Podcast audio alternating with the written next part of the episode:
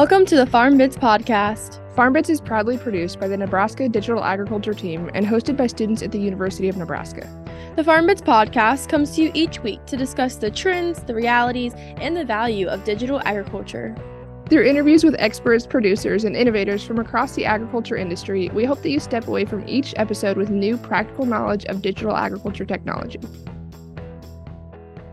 Hello, FarmBits followers, and welcome to part two of episode 84 Sentinel Solutions. In case you missed last week's episode, we were joined by prior host Jackson Stansel, who's now the CEO and founder of Sentinel Fertigation. Jackson shares his experiences with fertigation scheduling to increase nitrogen use efficiency and productivity in irrigated corn operations across Nebraska, Kansas, and Colorado. As the CEO of a startup, Jackson has great perspective on new digital and precision technologies in agriculture. With that in mind, let's jump into part two of this episode with Jackson.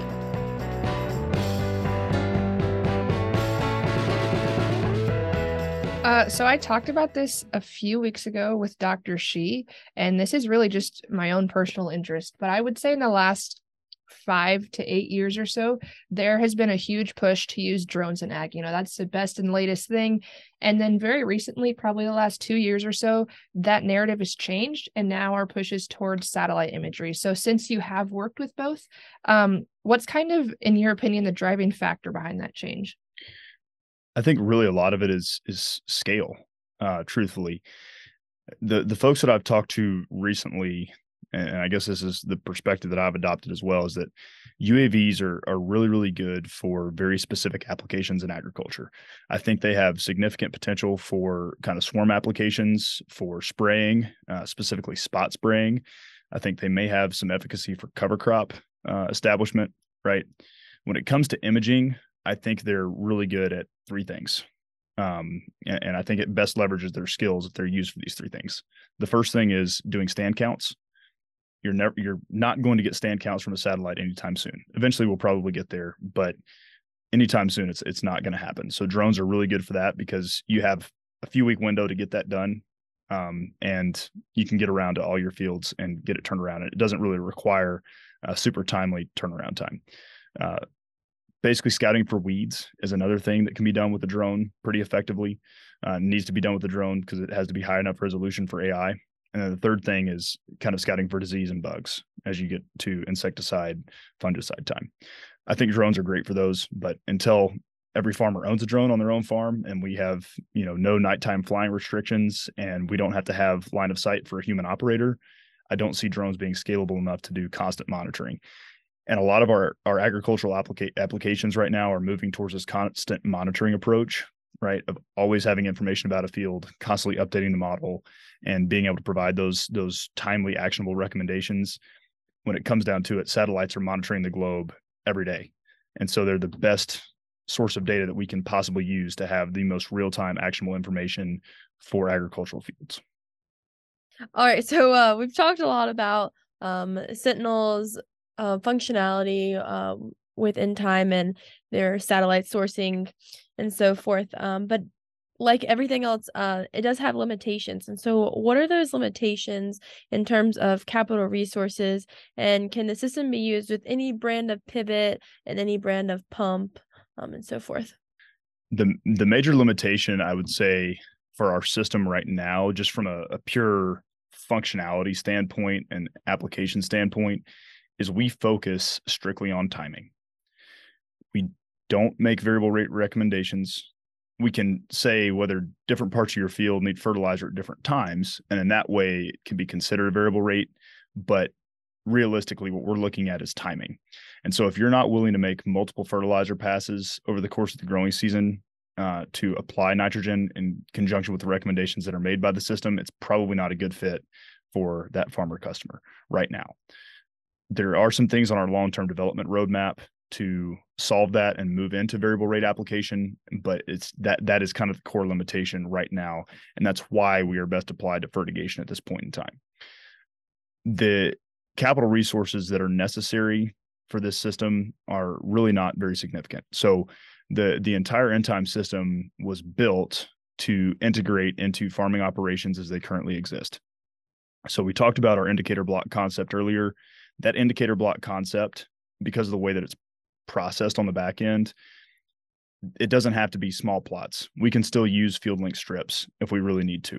Uh, and so for farmers that don't have variable rate application technology on their mobile machinery, and that's how they want to make their base nitrogen application for the year and put these indicator blocks in the field, we can still work with them, right? Because it's it's built to be able to process uh, on the back end, no matter what the size of these plots are.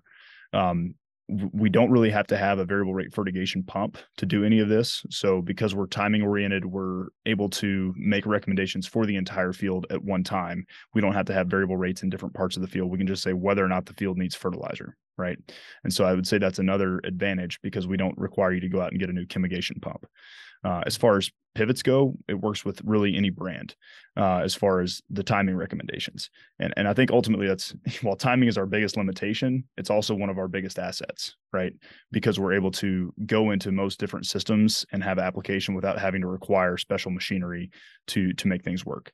Now there are some pieces of functionality in our system that are designed for variable rate fertigation pumps, designed to integrate with AgSense, designed to integrate with FieldNet, and some of these other pivot telemetry software uh, that are that are out there. If you have John Deere Operations Center, we're building an integration to be able to pull data across automatically and integrate that into our system to do site characterization and to post process as applied data without having to request it from you, right? So there are a lot of function there. There's a lot of functionality that we are building right now uh, and have built already to be able to adapt to this really complex machinery, but none of it is required to get the core value out of the system, which is ultimately increases in nitrogen use efficiency based on applying nitrogen at the optimal time for your crop. Very cool. So it sounds like it's very usable no matter what your operation, as long as you're set up for fertigation, no matter what your operation has um, available. What about as far as when it comes to the physical field, the geographies, the crops, the soil types? Is there any limit- limitations when it comes to that sort of thing? Yeah, and l- let me let me back up just one second because those are good limitations, right? The geography, crop, soil types. The other limitation that I probably failed to mention is we need to be able to get indicator blocks in the field. And so if that's something that a farmer is unwilling to do, right, or there's not really a good base rate application to to do it with, uh, where we're going to have to manipulate some other nutrient too much, um, while also manipulating nitrogen, such as if we're making like an ATS application, right, um, to establish our indicator blocks, that could be a bad idea. Um, so that's that's another limitation of the system is that we do require these indicator blocks and some folks just aren't comfortable establishing them. Um, and i would say that kind of gets into more of this crops soil types geographies situation. So right now from a geography standpoint we're only limited by our internal resources at sentinel fertigation right? We don't have a huge team right now uh, and we're really trying to focus on nebraska colorado and kansas because they are some of the most um, intensive states in terms of irrigated corn for grain um, and from there, we'll expand out geographically as we continue to build a team. In terms of soil types and crops, right now we are limited to irrigated grain corn. We do have some research and development objectives that are designed to push this image based fertigation scheduling framework outside of irrigated grain corn and into uh, other crops, including potatoes, cotton, sugar beets, uh, and soybeans. So we're really excited about those opportunities. Uh, but right now, those technologies are, are not really available through the platform, it's only corn. Uh, in terms of soil types, in research, we applied this technology on a lot of different soil types, everything from a you know a clay loam to a silty clay loam to fine sandy loam to a true silt loam soil to a sandy loam soil. I mean, if if there's a soil type out there while we may not have done a full field of it, we've at least seen it in our research, right? Um, so soil type is probably the the least limiting factor. The thing, the key thing that we want to make sure that we do in those different soil types is use an establishment method for our indicator blocks that makes sense for that soil type. If nitrogen moves through the soil profile quickly, in a, in kind of coarser textured soil, we want to make sure we establish those indicator blocks while the crop is growing in the field if we're in a heavier textured soil, it's more okay to establish those indicator blocks with an upfront application. But ultimately, what that goes back to is just sound nitrogen management practices in the first place. So for soil types, I don't see it being a huge limitation, but that's that's where we are right now. So, are there any limitations with technology, and what are the biggest maybe technology challenges you've had as a startup? Okay, so as far as existing technology that is limiting us, I, I, don't really see there being a major limitation. There are a ton of like artificial intelligence en- engines out there that are through Azure or AWS that are, you know, essentially allow us to apply artificial intelligence to any of our, our data sets. Uh, we have plenty of compute power out there in the cloud to be able to do everything that we want to. I would say really the the biggest technology limitation right now is whether or not um, we're able to quickly get as applied data into our system, right? And so it's it's kind of the adoption of um, John Deere Ops Center, for example, or, or, Climate FieldView, any of these systems that automatically log uh, application data to the cloud. So I would say that's that's one of the limitations out there is just adoption of those technologies. The other limitation is just the kind of the advancement of satellite imagery, and it's it's advancing right at a pretty rapid pace, but it's still not quite where we would want it to be, where we can get near daily imagery at you know 10 to 30 centimeters per pixel um, and, have it come in frequently. So I would say those are probably the, the biggest technology limitations. But as far as compute we're in we're in pretty good shape, I think, right now. Okay. You have the opportunity to be part of the combine. Uh, explain to us a little bit about what that means, what it is, and what the value is behind it. So the combine is a is an ag tech incubator that's located here in Lincoln uh, on Nebraska Innovation Campus. And what the combine incubator is designed to do is to essentially incubate, right? That's what it's called an incubator, is to take essentially fledgling companies and give them the resources that they need to grow in a way that is effective, uh, sustainable, uh, but also rapid, right? Um, and so, whatever those needs are, whether that is trying to get more exposure to agriculture, if your founders or team members are coming from outside of the agriculture industry and trying to solve an agricultural problem, or whether it's trying to get business development resources for uh, maybe a founder that is a technical founder that doesn't have much experience in business. This was kind of more the mold I was in, getting the business development resources that are necessary to go out, get the company funded, make sure that you kind of have good financial management practices in place, uh, and are able to to move forward in a way that is uh, going to allow you to be effective as a commercial solution. Uh, and so that's that's really what the combine is. And I, I, would say that the unsung benefit of the combine, um, there probably more than than what I'm going to say here, is just the ability to be around other ag tech startups, kind of learn from, um, you know, learn from everybody else. What have been their challenges? What have been their successes? What have they found to to work really really well? Um, the other thing I would say about the combine is that they have access to the Insights Network. So similar to the On-Farm Research Network at the University of Nebraska through Extension, the Insights Network is a network of producers that have essentially agreed to be exposed to new technologies and take on new technologies in kind of a paid pilot sort of format, uh, get somewhat reimbursed uh, through this program for taking on those new technologies, but allowing companies to get their first customers. Uh, and so that's a that's a huge advantage for really young companies to go ahead and demonstrate revenue, demonstrate that there is market validation of a technology, uh, so that they can continue to go out get the proper investments from whatever channels they would like to get those investments from, uh, and continue to grow the company to a broader scale.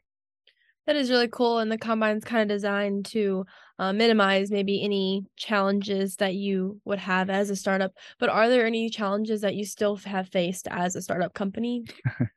yeah, every day. I would say I would say bandwidth um, has got to be kind of the the major thing that you face as a startup.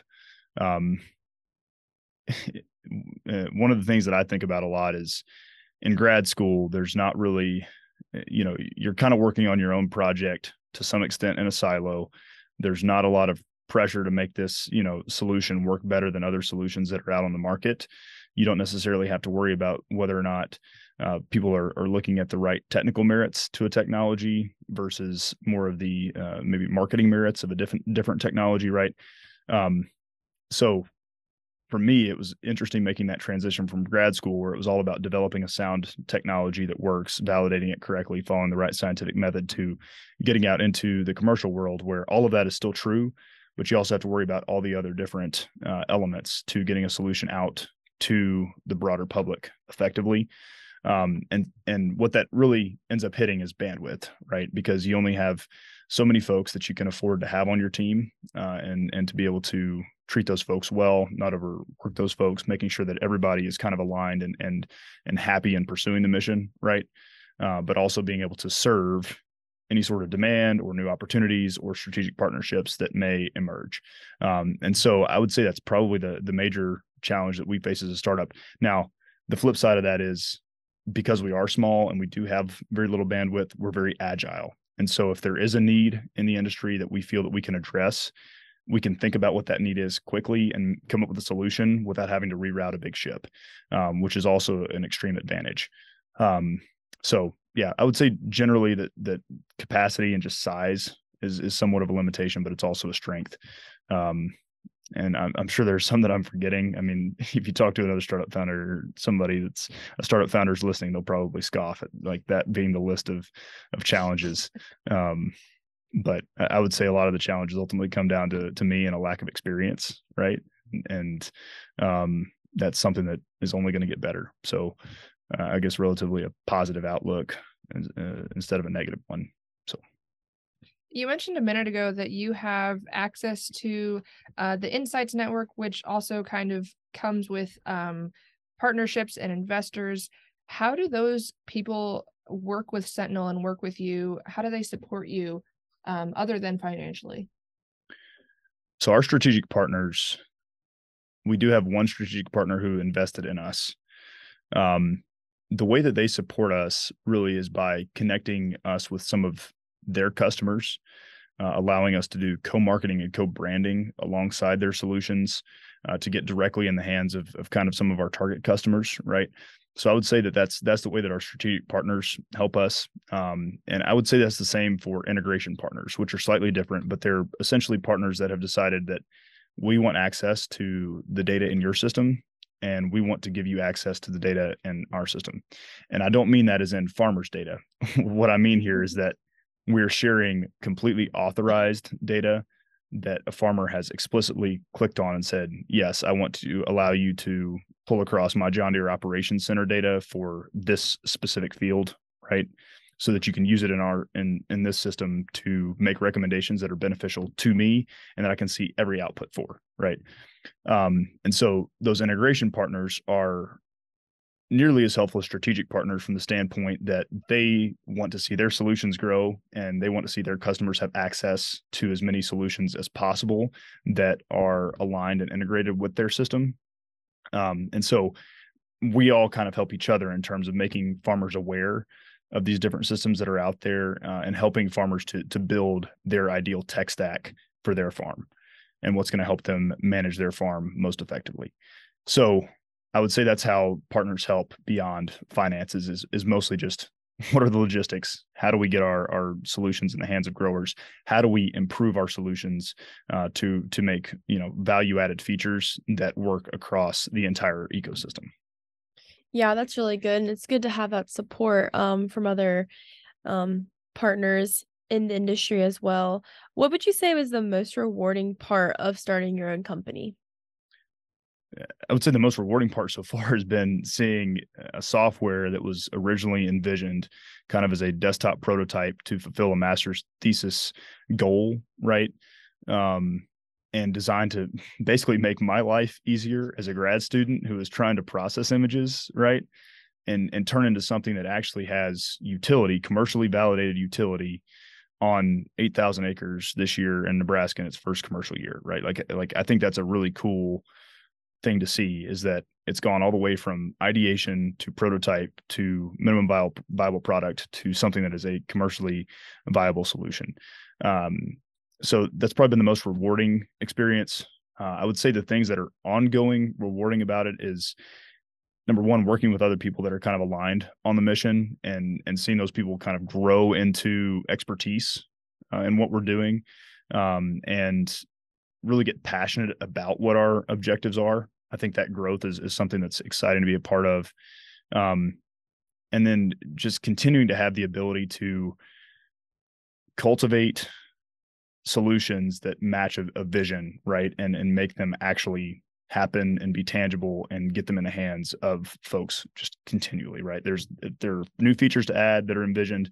They can be engineered, put into our solution, and out in the commercial world fairly quickly. And I think that's that's a really rewarding aspect of owning your own company is having the ability to set that strategic vision and encourage the folks on your team to help you make it happen. That's very cool. It's I wouldn't have thought of like that angle from it, but that is very cool to hear about. Um, so as CEO, as the guy in charge of this company, where do you foresee Sentinel Fertigation going in the next five to 10 years? In the next three years, we're really going to be hitting the fertigation market hard. That is our niche market. That's what we're good at. That's what I believe we can win at very quickly. Uh, so we are going to keep attacking irrigated corn for grain through fertigation.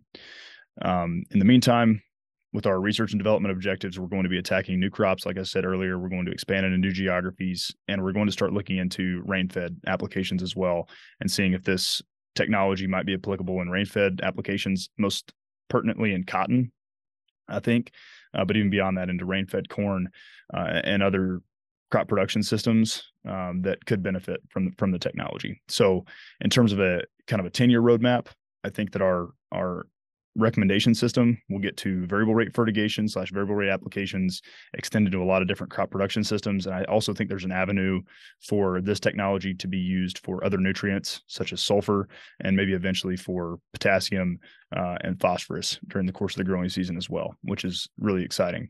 Um, i think one of the like unsung parts of this is kind of where sustainability plays into this and i see us being a, a critical player in kind of the ecosystem services world as well. Where can our listeners go to learn more about Sentinel fertigation um, or just about fertigation in general, and also um, just to keep up to date with what the new startup is doing? So for Sentinel fertigation, the best place to go is sentinelfertigation.com. It's uh, we really have kind of a, a wealth of resources on there that are getting added to continuously. Um, we don't really have a ton of information yet about fertigation, about variable rate fertigation, about ROI, about how to get set up for fertigation. Uh, that's certainly something that's on our on our roadmap. Uh, but we're kind of heavy in the technology right now and just trying to make sure that we're we're getting everything out that we want. Um, there are some good fertigation resources out there. Uh, UNL has a lot of good extension circulars on fertigation, uh, and there are other resources from land grant universities across the country. Um, for information on new startups, go check out the Combines website. They have a lot of good stuff there. AgFunderNews is also a really good place to kind of get an idea of what the ag tech lands- landscape looks like across a lot of different verticals, from irrigation management to soil health to regenerative ag to um, you know machinery and automation. So that's another good good resource for folks to check out. Very cool. Uh, is there anything we didn't bring up today that you'd like to mention before we wrap it up? The one thing I will bring up, so sustainability, right, is becoming a, a, huge piece of the puzzle when it comes to agriculture, for better for worse. Some people don't know what sustainability is defined as. I I don't know. The definition changes, you know, kind of no matter who you talk to. I have my own definition. I'm sure both of you do too.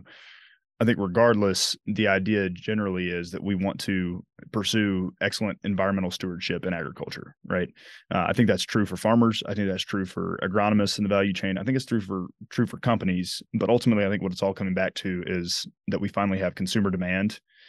The folks that are purchasing the products that come from agricultural goods are demanding that those goods are produced in an in a way that matches environmental stewardship standards, right? Uh, in the cotton industry, they've got a cotton trust protocol that kind of define is starting to define what sustainability looks like. There are goals that are set by all these different commodity boards about what sustainability looks like for those organizations. So the writing is kind of on the wall that whether we have regulations or not, there's going to be a market demand for sustainable solutions in agriculture. Uh, and for farmers, it's going to be a question of how much additional profit can we make because of the push for sustainability in agriculture. So at Sentinel Fertigation, we what we're trying to do is optimize your nitrogen management but what we would really like to do is to be able to provide you with a data set that you can use as a farmer to leverage yourself in a traceable and transparent supply chain where that data can help you either make more money or certainly confirm that you are producing your agricultural goods whether that's grain corn or sugar beets right in the most sustainable way possible that can get you the highest value in the marketplace, right? And so we are building towards solutions that are going to enable us to do that. And we want to be the very first solution in the marketplace to combine fertigation as applied data with fertilizer as applied data from mobile machinery and irrigation data in one single platform. Bringing all three of those together is going to be a critical piece of kind of providing this validation layer of inputs that have been applied in the most sustainable way possible. Um, so I'm really excited about that. I think, you know, it sounds big and scary for farmers, right? And I understand that. but I think there are also a lot of in, in, any change, there's a way to leverage it for benefit, and I think there's a lot of opportunity for that for the folks that are, are going to be willing to make that push. That is really neat. Um, so as you probably know, as being a previous co-host on the Farm Bits podcast, which you forgot to mention, um, uh, our tradition here is to ask for a piece of advice. So today we ask you um, to share with the listeners uh, maybe a piece of advice for those who are um, interested in creating either um, a prototype or um, a software in the agriculture space, um, eventually with hopes of creating a startup company. My piece of advice would be to understand what the how the end user wants to incorporate that software in their operation. That doesn't mean that what the end user believes should be the features of the software are going to be the features that you build or that you necessarily have to build it the way that your customers want you to build it. But it does mean that at that critical juncture of how it inserts into their operation, how they receive the recommendations from that system, they need to be delivered in a way that is easily received and taken action on. And I think if you get that piece of the puzzle right, the rest of it can all kind of fit around it because you can figure out how to engineer a solution that will meet that specific point. Uh, but I think it's really critical to to understand that beyond kind of that the technical approach or kind of paradigm to designing a system like that. I would say the critical thing is to go out there and, and build it, right? Don't just like sit on the idea, but actually get out there and build it and ideally get it in the hands of of the person who's going to be using it early so that there can be an iterative process where you at least test it early and get it in an operational environment early. Sentinel Fertigation had a great advantage through the on farm research network. A lot of startups don't have that because they're coming in dry with no direct connections to farmer fields, right? Um, if you can find a way to do that, that would be to your utmost advantage. Uh, so that, that would probably be the other big piece of advice is to try to get operational as quickly as possible so you can fail, not necessarily fail quickly, but learn quickly and iterate quickly. Thank you very much to Jackson Stansel for taking the time to join this episode of the Farm Bits podcast. It's really exciting and encouraging to see previous grad students of the University of Nebraska Lincoln taking their graduate research onto the next level um, in industry uh, through our resources uh, here at the university. I think one of my favorite parts of this episode was hearing um, how Jackson's company is making the effort to help farmers make more timely nitrogen applications and um, helping them be more sustainable as well. Absolutely. It was really cool to see Jackson be so successful as a grad student and turn that information into a commercial company that he can share with the ag industry across Nebraska and eventually the U.S. It's very cool to see. So, anyways, I hope you enjoyed that episode, and we look forward to sharing another digital ag story with you next week. Thank you for taking the time to join us today on the Farm Bits podcast. If you enjoyed this episode, please subscribe to the podcast on Spotify, Apple Podcasts, YouTube, or wherever you listen to podcasts to be informed about the latest content each week. Mm-hmm. We welcome your feedback, so if you have comments or questions for us, please reach out to us over email, on Twitter, or in the review section of your favorite podcast platform. Our contact information can be found in the show notes. We would like to thank Nebraska Extension for their support of this podcast and their commitment to providing high quality informational material to members of the agriculture community in Nebraska and beyond. The opinions expressed by the hosts and guests on this podcast are solely their own and do not reflect the views of Nebraska Extension or the University of Nebraska Lincoln. We look forward to you joining us next week for another episode of Farm Bits.